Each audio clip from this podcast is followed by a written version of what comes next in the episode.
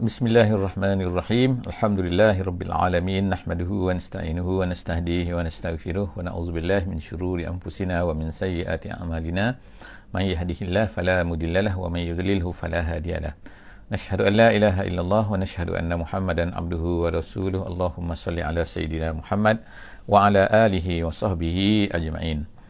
Alhamdulillah pagi ini kita dapat bertemu lagi sekali lagi dalam sesi tadabbur harian. InsyaAllah hari ini kita akan uh, bersama-sama uh, di muka surat 195. InsyaAllah 195. Kita akan bersama-sama di surah At-Taubah ayat 48 sehingga ayat 54. InsyaAllah. Ayat uh, 48 sehingga ayat 54 daripada surah At-Taubah. Uh, muka surat 195. InsyaAllah jadi kepada semua sahabat-sahabat yang bersama dengan kita pada pagi ini dapat membuka mashaf untuk kita sama-sama uh, uh, membaca, meneliti ayat-ayat uh, apa yang disebutkan oleh Allah Subhanahu Wa Taala di dalam muka surat ini insya-Allah. Uh, sebelum daripada itu seperti biasa insya-Allah diminta kepada sesiapa yang bersama dengan kita pada pagi ini dapat mem- memaklumkan tentang suara dan juga gambar insya-Allah. A'udzubillahi minasyaitonirrajim laqad ibtaghawul fitnata min qablu wa qallabu lakal umur hatta jaa al-haq wa zahara amrullah wa hum karihun sadaqallahul azim. Alhamdulillah uh, saya bacakan tadi adalah ayat yang ke-48.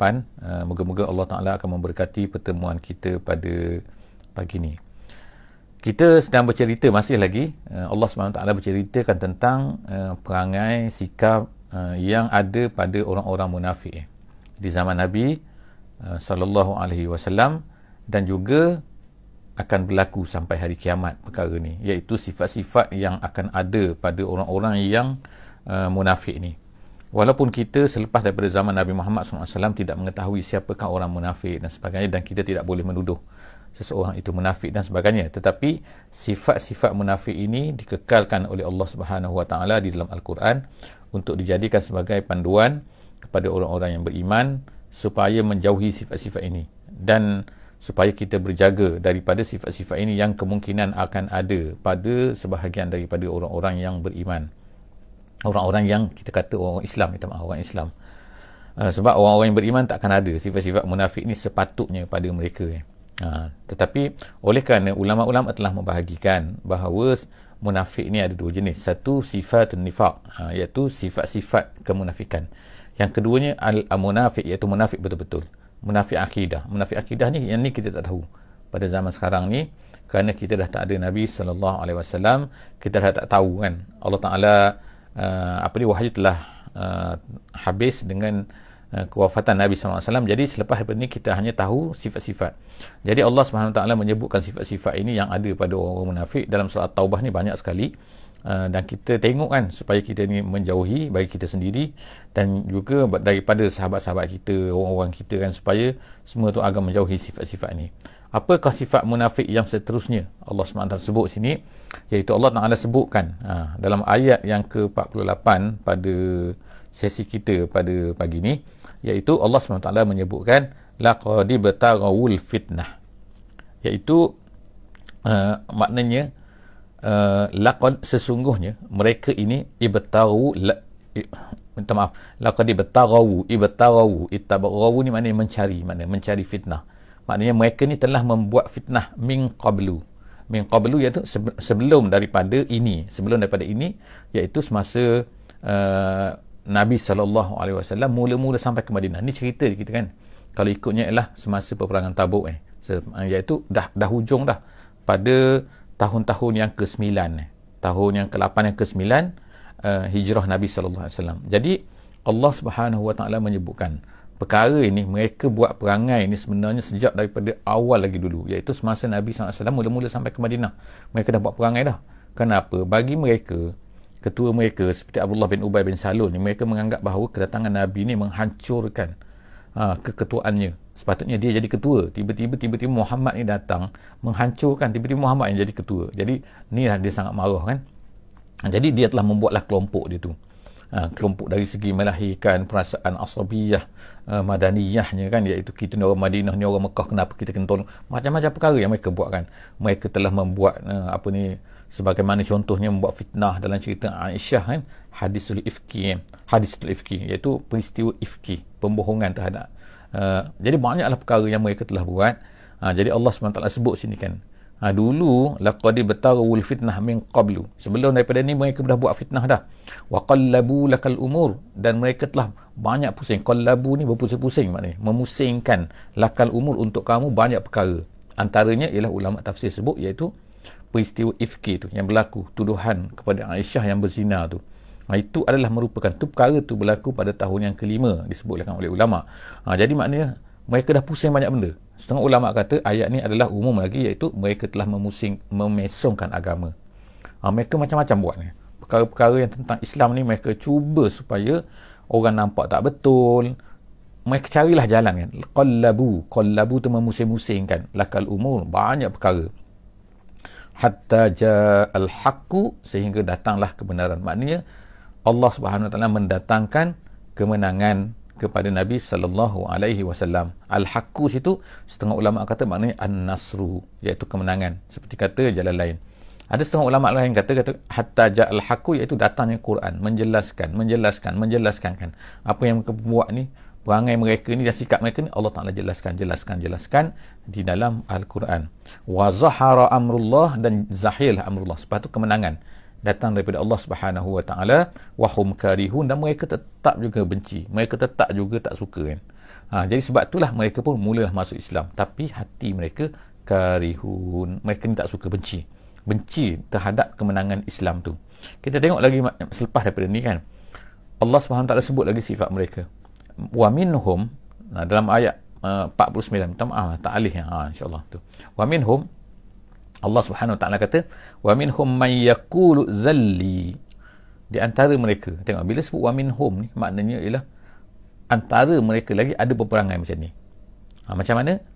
Allah Taala kata may yaqul orang-orang yang mengatakan. Di antara mereka ada yang mengatakan izalli minta izinlah untuk kami supaya kami tak perlu pergi berperang jadi Nabi SAW berizin pada mereka tu nombor satu kan di antara mereka sengaja mereka cari cari jalan, cari fasal, cari tak ada sebab apa pun tapi nak minta izin tak pergi. Itu yang pertama. Yang kedua, ada yang kata wala taftinni. Ha, janganlah kamu ni memfitnah membuat membuat kami ni berlaku ber, terjadi fitnah. Dikatakan ayat ini ha, berkaitan itu wala taftinni itu iaitu berkaitan dengan seorang daripada orang munafik pada masa itu bernama Jad bin Qais bin Qais minta maaf. Jad bin Qais. Dia ni ni dia ni terkenal lah uh, daripada Bani Salamah dia ni iaitu terkenal dia kata dia datang kepada Nabi SAW dia kata aku tak nak pergi dia kata. Uh, ya Rasulullah dia kata aku tak nak pergi. Jadi uh, Nabi SAW kenapa tak nak pergi? berperang kerana dia kata aku tak boleh dia kata uh, berjumpa dengan Bani Asfar. Bani Asfar ni maksudnya ialah uh, Bani Kuning maksudnya Bani Kuning kalau ikutnya kan Kuning situ maksudnya ialah orang Rom uh, jadi mereka panggil pada masa itu Bani Asfar jadi aku tak boleh pergi berjumpa Bani Asfar kata. Kenapa? Kata. Sebab aku ni dia kata terkenal. Jad ni kata. Jad beritahu kepada Nabi dia kata aku ni terkenal di kalangan uh, orang orang apa ni orang aku ni Bani aku ni kabilah aku ni bahawa aku terkenal orang yang tak boleh tengok perempuan dia kata. Kalau aku tengok perempuan aku mesti terpikat dia kata dan akan terjadi fitnah pada aku. Jadi dia pergi beritahu kepada Nabi sallallahu alaihi wasallam dia kata uh, ya Rasulullah aku tak boleh pergilah. Sebab kalau pergi ni aku akan terpikat ni akan jadi fitnah pada aku. Uh, tengok perempuan-perempuan di Bani Bani Asfar itu. Jadi tengok kan Allah Subhanahu Wa Taala sebutkan perkataan ini, dedahkan kepada mereka kan. Sebenarnya Allah Taala katakan ala fil fitnati saqatu. Tengok kan Allah Taala kata tu mereka cakap macam tu tu mereka tak nak pergi itu sendiri dah satu fitnah sebenarnya dah satu benda yang merosakkan mereka sendiri. Sebelum daripada mereka rosak mereka dah rosak. Kenapa? Kerana tak nak pergi kerana dia takut macam tu. Sebenarnya benda tu adalah alasan sahaja kan? Alasan dia sahaja kan? Sebenarnya dia tak nak pergi. Cari cari benda cari point kan? Ha, jadi begitulah yang berlaku kan? Kadang-kadang berlaku kan pada zaman kini ke di kalangan maknanya kita, kita takutkan kita kan? Kadang-kadang kita ni mencari alasan untuk tidak uh, melakukan usaha di jalan Allah kita akan kata macam-macam kan. Takut ni lah takut nanti kalau aku ikut ni kan orang akan lari lah kalau akan kalau aku terlibat ni nanti uh, orang tak suka sebab aku ni. Macam-macam dia. Sedangkan itu sendiri Allah Taala kata adalah ala fil fitnati saqatu. Sebenarnya mereka rasa takut tu sendiri mereka, uh, mereka apa ni mereka tak pergi sendiri itu mereka tak terlibat sendiri itu sendiri dah merupakan satu fitnah kan jadi Allah SWT kata wa inna jahannama la muhitatun bil kafirin. Sesungguhnya jahannam itu neraka jahannam itu sendiri eh, minta maaf. Sesungguhnya neraka jahannam itu muhitatun. Muhitatun maknanya mengelilingi orang kafir. Maknanya dia tak boleh lari dia akan duduk dalam tu. Jadi Allah Ta'ala kata macam itulah perangai mereka. Jadi mereka memanglah layak masuk neraka jahannam tu. Dan jahan, neraka tu akan duduk dengan pada orang kafir. Jadi Allah Ta'ala menamakan mereka ni dah kafir dah kan kalau ikutnya kan tapi Allah tak, tak sebutlah secara directnya. Seterusnya insyaAllah kita tengok ayat yang ke uh, 50 kan ayat 50 Allah Ta'ala sebut lagi kan. Apakah perasaan apakah yang ada dalam hati orang-orang munafik ni? Allah Taala kata wa in ya, minta maaf. In tusibka hasanatun. In tusibka hasanatun. Kalau terkena kepada kamu hasanah kebaikan. Kebaikan tu maksud sini ialah biasanya kemenangan kan. Ataupun dia secara umumnya iaitu apa-apa saja yang baik apa-apa saja yang menggembirakan orang-orang ber- beriman. Jadi kita panggil situ hasanah. Jadi orang-orang kafir ni wa in tusibka ka tu ialah nabi lah dan juga orang-orang yang bersama dengan nabi orang beriman. Kalaulah hasanah menimpa kamu ha, makna kebaikan apa-apa saja yang menyukakan hati kamu wahai Muhammad dan juga orang-orang mukmin tasukhum. Perkara itu akan menyebabkan mereka ni sesak dada mereka ni rasa susah mereka rasa tak suka ha, jadi kalau benda ada apa-apa yang baik ha, diperolehi oleh orang yang beriman mereka akan rasa tak suka. Itu sifat orang munafik kan. Kemudian wa in tusibka musibatun kalaulah terbalik pula terbalik iaitu kalaulah kebaikan uh, diperolehi eh, kalau keburukan terkena kepada orang-orang yang beriman. Maknanya sebagai contohnya kekalahan ke dalam peperangan uh, dan apa-apalah saja kan. Sakit ke apa-apa ke mereka akan berkata yaqulu qad akhazna amrana min qablu. Jadi mereka pun berkata ha tengok dia kata ha, kita telah mengambil amrona urusan kami sebelum daripada ini. Apa maksud dia? Maksudnya ialah ha, tengok dia kata. Maksud dia kata gini ha, tengok tu sebab itulah kami tak pergi sebab itulah kami tak buat sebab itulah kami ni. Jadi ayat ni kata ha, yang besarnya ialah berlaku apabila berlakunya kekalahan. Jadi sebagai contohnya dalam peperangan Uhud sebagai contohnya. Dikatakan bahawa orang Islam tu macam kalah kan? Mereka tu kalah. Jadi apa kata orang-orang munafik ni? Mereka kata mereka kata ha, sebab itulah kami tak pergi.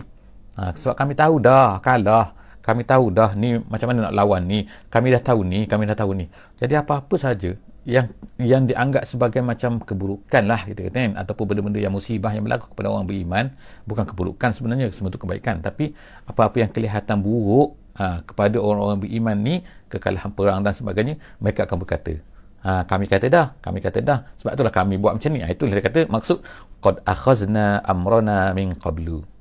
Ha, kami telah mengambil urusan kami sebelum daripada ini. Wa yatawallaw wa hum farihun. Dan kemudian mereka berpaling. Ha, maknanya tak bersamalah dengan orang yang beriman.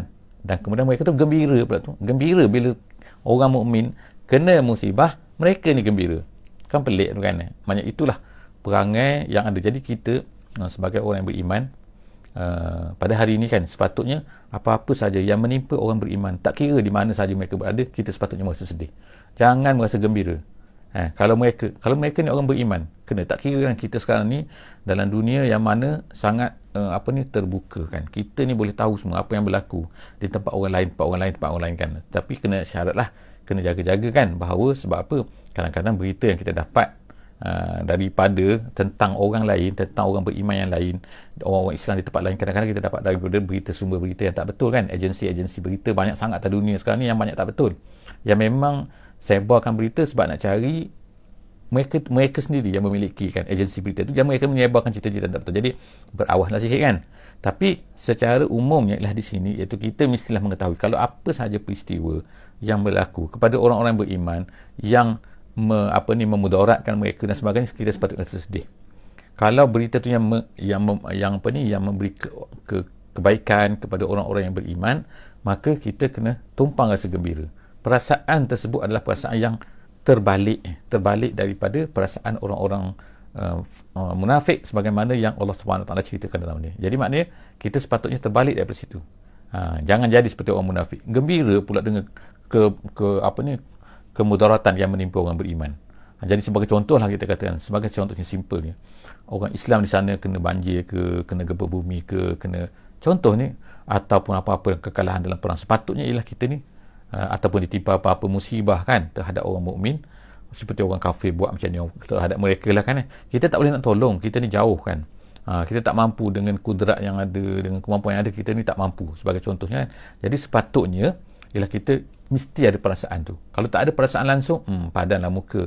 Sebagaimana contoh yang berlaku di Palestin ke sebagainya kan. Ha, padanlah kita tu. Itulah dia orang tak sepatutnya terbalik kan. Kita kena rasa sedih kan. Dengan apa yang berlaku tu dan janganlah jadi sebagaimana orang-orang munafik yang sebagaimana yang disebutkan oleh Allah Subhanahu Wa Taala di dalam ayat ini wa yatawallaw wa hum farihun mereka tak naklah mereka oh, seolah-olah macam kata eh bukan uh, tu kita tak kita tak ada kaitan kan kita tak ada yatawallaw tak nak ada kebersamaan lepas tu gembira pula tu farihun pula tu. Ah, inilah yang yang kita kata menyakitkan eh.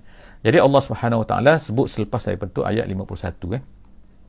Ayat 51 mereka katakan kul uh, uh, wahai Muhammad wahai orang yang beriman katakan kepada mereka ni kepada orang-orang orang-orang munafik ni kul lan yusibana. Tak akan selama-lamanya menimpa lan eh. Kita sebutkan uh, sebelum daripada ni apabila lan tu kan lan itu kan perkataan lan tu ertinya adalah sini kan? Uh, kul. Lan yusibana. Lam ni lan ni adalah menunjukkan kepada tidak akan selama-lamanya. Selama-lamanya tak akan. Apa? Yusibana illa ma kataballahu lana. Allah Subhanahu Wa Taala kata apa-apa saja yang berlaku semua tu adalah lan yusibana. Tak akan menimpa kami tak akan terkena kepada kami. Tak kira lah benda tu kita rasa macam uh, apa ni memudaratkan ke tak kira apa benda benda tu adalah uh, benda ni benda yang baik ke kita kata nampak kan lan yusibana melainkan illa ma kataballahu lana. Apa yang telah dituliskan oleh Allah Subhanahu Wa Taala kepada kita untuk kita. Ha, lana kan.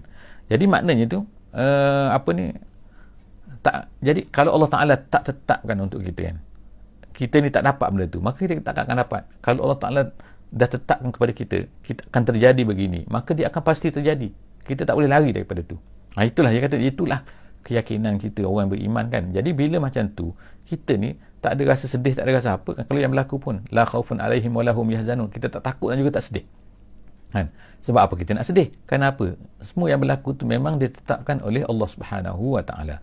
Wa maulana, dialah penjaga kita. Kemudian wa 'alallahi falyatawakkalul mu'minun dan orang yang beriman ni dia tak bertawakal, dia tak serahkan kecuali kepada Allah Subhanahu taala saja.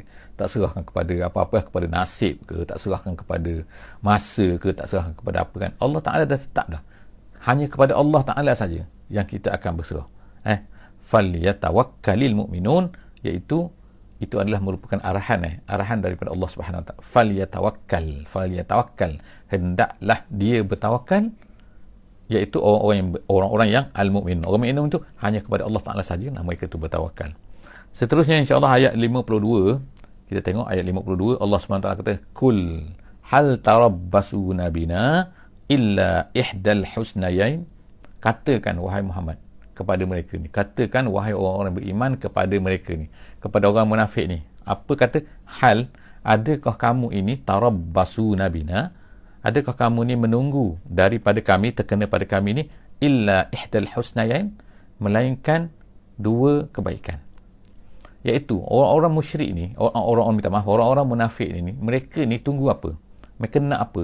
Bila lagi yang kena tu, kena tu. Ha, itu cara cara fikir orang munafik kan. Mereka berfikir, hmm, kena tu, nanti kalah tu kan. Kalah pada muka.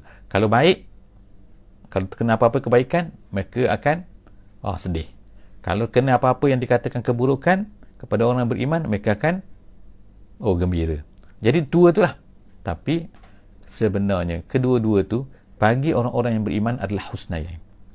Contoh katanya, kalau kalah perang, kalah dalam satu-satu peperangan bukan atas satu kebaikan sebab apa ramai di kalangan nanti orang-orang mukmin tu akan syahid akan syahid jadi bila syahid itu adalah kebaikan kepada orang beriman apa apa tak ada masalah orang beriman dan kalau mereka menang mereka akan dapat harta mereka akan dapat uh, apa ni uh, nama kan. Mereka akan dapatlah oh, akan ditakuti kan orang oleh, oleh musuh-musuh lagi kan. Naik nama orang Islam tu. Jadi kalau menang pun adalah kebaikan. Kalau kalah dalam peperangan yang dinamakan sebagai kalah pun sebenarnya bila syahid itu juga adalah merupakan satu kebaikan. Jadi bagi orang beriman tak ada apa-apa masalah bagi mereka. Menang kalah ke sama aja kan. Makna sama dari segi mana? Pahala mereka akan dapat daripada Allah Subhanahu wa taala jadi husnayain dipanggil. Dua kebaikan. Jadi orang-orang yang munafik ni katakan beritahu kepada mereka kamu tunggu apa? Dua-dua tu baik untuk kami. So apa masalahnya? Ha, yang kamu seronok kan. Bagi kami dua-dua tu adalah baik. Ke kekalahan pun baik kan. Keba- kemenangan pun baik. Ha, jadi beritahu. Jadi perkataan ini ha, kita beritahu kepada orang-orang munafik nak beritahu bahawa kami tak susah hati walaupun apa-apa yang berlaku pun. Ha, itu nak katakan wa nahnu natarabbasu. Tapi kami kamu tunggu lah, apa yang terjadi pada kami seolah-olah macam tu kan. Ha, kamu rasa ini baik ini tak baik kan? Tak bagi kami dua-dua baik.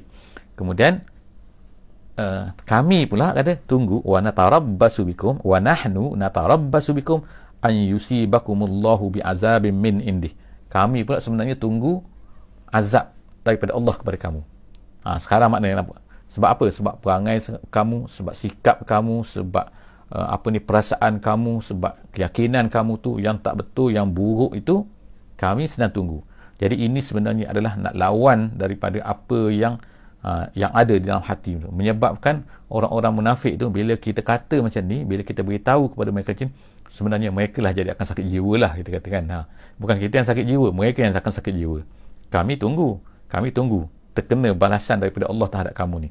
Ha, jadi maknanya kata dengan penuh keyakinan kan. Kita yakin bahawa Allah Taala akan mengenakan kepada mereka ni sama ada azab daripada Allah Subhanahu wa taala kepada mereka ataupun au bi aidina ataupun dengan tangan kami. Maksudnya mereka akan kemungkinan akan menyertai menyokong membuat apa-apa kan uh, apa ni sokongan terhadap orang kafir dan nanti mereka akan berperang bersama dengan orang kafir nanti kita lah yang akan menghentam mereka itu maknanya kan. Ha, jadi Allah Subhanahu Wa Taala melarang Nabi sallallahu alaihi wasallam daripada menghukum orang-orang kafir itu semasa mereka ni masih lagi bersama dengan orang-orang beriman. Maknanya mereka ni tinggal di Madinah pada masa itu kan. Mereka tinggal di tengah-tengah orang beriman tu. Mereka pergi solat dan sebagainya kan. Jadi Allah Subhanahu Wa Taala melarang Nabi sallallahu alaihi wasallam daripada menghukum mereka ni. Sebab apa mereka ni seolah-olahnya dari segi zahirnya mereka ni beriman. Walaupun sifat mereka dah ketara dah. Allah Ta'ala dah bongkar habis dah. Tapi Allah Ta'ala tak benarkan. Jadi ada sahabat yang minta daripada Nabi. Supaya kenapa tak bunuh, kenapa tak bunuhnya orang munafik ni. Jadi Nabi SAW kata, aku tak nak nanti orang-orang akan mengatakan bahawa Muhammad ni membunuh sahabatnya. Sebab orang-orang munafik ni berada di tengah-tengah Madinah. Jadi kalau Nabi ni ambil tindakan terhadap mereka, jadi apakah kata orang luar? Ha, jadi untuk menutup pintu-pintu tu, ha, dipanggil sadu zara eh, eh, menutup pintu-pintu yang akan menyebabkan mungkin orang akan kata buruk kepada orang Islam ni, kepada negara Islam. Jadi tak buat benda tu.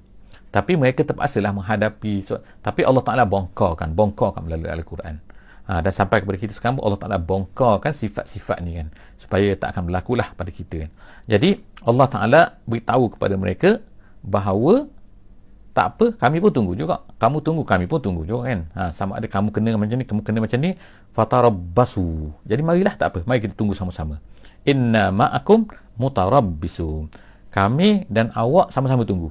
Awak tunggu saya pun tunggu. Kamu tunggu kami pun tunggu. Ha, nak nak nak nak balance kan eh? supaya jangan rasa kamu kamu sedang tunggu. Jadi kita ni macam defensif kan. Kita ni macam mengalah lah mereka ni sedang tunggu nak tengok kita berlaku apa tak kami tunggu. Bagi kami tak ada apa-apa. Jadi macam ni jadi macam ni semua tu adalah kemenangan untuk kami kebaikan untuk kami. Jadi bila kita cakap macam tu bila kita beritahu macam tu bila Allah Ta'ala beritahu macam tu itulah perasaan hati orang mukmin kan. Yang tak kisah apa yang berlaku pun. Sebab ia datang daripada Allah Subhanahu Wa Ta'ala. Jadi kamu sekarang ni yang tak percaya tu kan. Yang tak percaya itu adalah kebaikan. Husnayan bagi kamu tak ada Dua-dua adalah keburukan. Ha, seolah-olah macam tu kan. Apa yang berlaku baik, tak baik ke? Ha, berlaku pada kamu nanti, dua-dua tu adalah keburukan untuk kamu. Dalam keadaan sekarang pun buruk. Ha, dalam keadaan, maknanya kalau kalau kamu tak hi, dapat hidup pun, kamu buruk juga kan. Sebenarnya buruk kamu ni kan. Terkena pun buruk, tak kena pun buruk.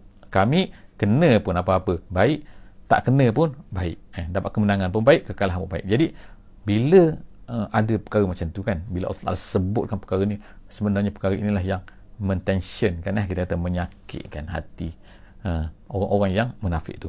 Kemudian Allah SWT sebut sini kul anfiqu taw'an aw karha. Selepas daripada Allah Taala dah bongkar ni cerita orang-orang orang-orang munafik ni Ha, lepas daripada dah bongkok-bongkok, jadi adalah setengah daripada mereka ni terpaksalah berpura-pura. Sebab apa? Mereka dulu tak infak, mereka tak ni. Jadi ada setengah daripada mereka pun mulalah menginfakkan. Sebab apa?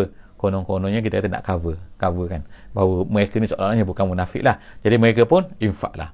Tapi infak tu, menginfak mana berikan duit kepada Islam dan macam-macam lah kan. Sebab apa? Nak cover tu, diri mereka tu. Jadi Allah SWT kata, Kul, beritahu, amfiku, tak apa, dermalah kamu kan dermalah berikan duit kamu tauan au karha terpaksa ke sukarela ke buat buat buat buat insyaallah macam tu kan lan yutaqabbala minkum Allah tak akan terima daripada kamu Allah tak akan terima. Maksudnya pahala kamu tak akan dapat. Sebab apa? Sebab macam mana nak dapat pahala? Dalam keadaan tidak beriman. Pahala ni mestilah dapat dengan iman. Pahala mestilah buat tu kerana ikhlas kan? Buat kerana Allah Subhanahu Wa Taala. Buat tu kerana kamu yakin dapat pahala ihtisaban daripada Allah Subhanahu Wa Taala. Kalau kamu infak tapi kamu hati sendiri tak nak benda tu kan? Buat tu kerana lain maka lan yutaqabbala minkum. Allah Taala tak akan terima daripada kamu. Innakum kuntum qauman fasikin sesungguhnya kamu ni adalah orang-orang yang fasik eh? orang-orang yang fasik. Maksudnya fasik di sini setengah ulama kata maksudnya ialah kafirun. Sebab kamu ni kafir. Tapi tak gunakan perkataan kafir sini kan. Sebab apa? Sebab mereka ni orang uh, orang yang uh, dalam masyarakat Islam kan. Masih duduk dalam situ kan. Jadi Allah tak nak gunakan. Sebab kamu ni jahat. Ha, itu perangai ni nama dia kan. Kamu ni berperangai jahat kamu ni hati jahat. Innakum qautum inna innakum kuntum qauman fasikin oleh kamu ni fasik maka Allah Taala tak terima eh, kamu ni kafir Allah Taala tak terima walaupun apa pun kamu dermakan kamu infakkan وما منعهم أن تقبل منهم نفقاتهم إلا أنهم كفروا بالله وبرسوله jadi apa yang mencegah mereka ni tak diterima tu jadi Allah Ta'ala detailkan lagi dalam ayat eh, 54 ni kan Allah SWT detailkan lagi apa yang menyebabkan Allah Ta'ala tak terima Sebab dia kata sebab mereka tu kafir sebab itulah kita katakan bahawa fasik dalam ayat 53 tu fasik dalam ayat 53 tu yang bawah sekali tu adalah merupakan maksud ialah kafir. Kenapa? Ditafsirkan oleh ayat selepas daripada ini. Kata setengah daripada ulama tafsir. Jadi dia kata sini, wa ma mana'ahum, apa yang mencegah mereka itu diterima daripada mereka infak-infak mereka itu, derma-derma mereka kan, sumbangan-sumbangan mereka itu. Apa yang mencegahnya? Illa annahum kafaru billahi wa bi rasulihi. Adalah kerana mereka ni tak beriman pun. Sebenarnya tak beriman dengan Allah, tak beriman dengan Rasul. Kafaru. Mereka tu kufur dengan Allah kufur dengan Rasul. Wala ya'tuna as-salata illa wa hum kusala. Dan mereka ni bila pergi sembahyang ha, ni kan makna dari zahir yang tadi hati. Allah Ta'ala bongkar kan sekarang ni yang kamu dapat lihat bila mereka pergi sembahyang mereka pergi sembahyang dalam keadaan malas sebenarnya. Malas mereka tak nak sembahyang pun. Hati tu tak nak sembahyang kan jadi sembahyang terpaksa apa? Kerana orang tengok, kerana mereka duduk dalam masyarakat Islam di Madinah. Jadi mereka pun terpaksa lah pergi sembahyang. Ha, jadi maknanya perbuatan ni perbuatan yang bukannya ikhlas, bukannya datang daripada hati mereka nak satu benda tu, tapi terpaksa dipushkan oleh suasana, dipushkan oleh keadaan keliling, dipushkan oleh orang ramai. Jadi itu Allah Taala sebutkan wahum kusala, mereka tu malah. Kemudian nak wala yunfikuna wala yunfikuna illa wahum karihun. Allah Taala bongkar lagi kan. Mereka ni pula bila infak, mereka ni sebenarnya tak suka sangat pun. Karihun maknanya benci. Benci ni hati tu tak nak pun. Tapi mereka buat kerana apa? Kerana mereka itu kita tengok kan kerana mereka ini buat kerana nak cover. Hmm, apa yang orang dah kata kan? Ha, orang dah nampak kan? Tengok-tengok mereka ni tak ada infak tak ada sumbangan tak ada derma tak ada apa kan? Mereka tak beri untuk fisabilillah. Jadi tiba-tiba ha, jadi untuk mereka pun nak cover cover nak cover. Jadi, jadi itulah uh, beberapa kita tengok kan beberapa ayat Uh, daripada muka surat ini muka surat 195 pada hari ini. Dan insya-Allah kita akan sambung lagi insya-Allah kan. Penceritaan Allah Allah bongkar habis-habisan apa yang uh, ada daripada orang-orang munafik ini moga-moga Allah Subhanahu taala memelihara kita kan daripada uh, mempunyai perangai-perangai sikap-sikap ini yang mana Allah Taala sangat benci dan Allah Taala sebutkan tu. Uh, Allah Taala akan, akan sebut neraka akan sebut balasan mereka macam ni mereka ni sebenarnya kufur dan sebagainya kan. Setakat itulah saja insyaAllah untuk hari ini. Jumpa lagi dalam muka surat yang akan datang muka surat 196 aku lukawli haza wa astagfirullahalazim ali walakum bismillahirrahmanirrahim. Wal asri innal insana lafi khus ila allazina amanu wa amilus salihat. Wa tawasaw bil haqqi wa tawasaw bis sabr. Wassalamualaikum warahmatullahi wabarakatuh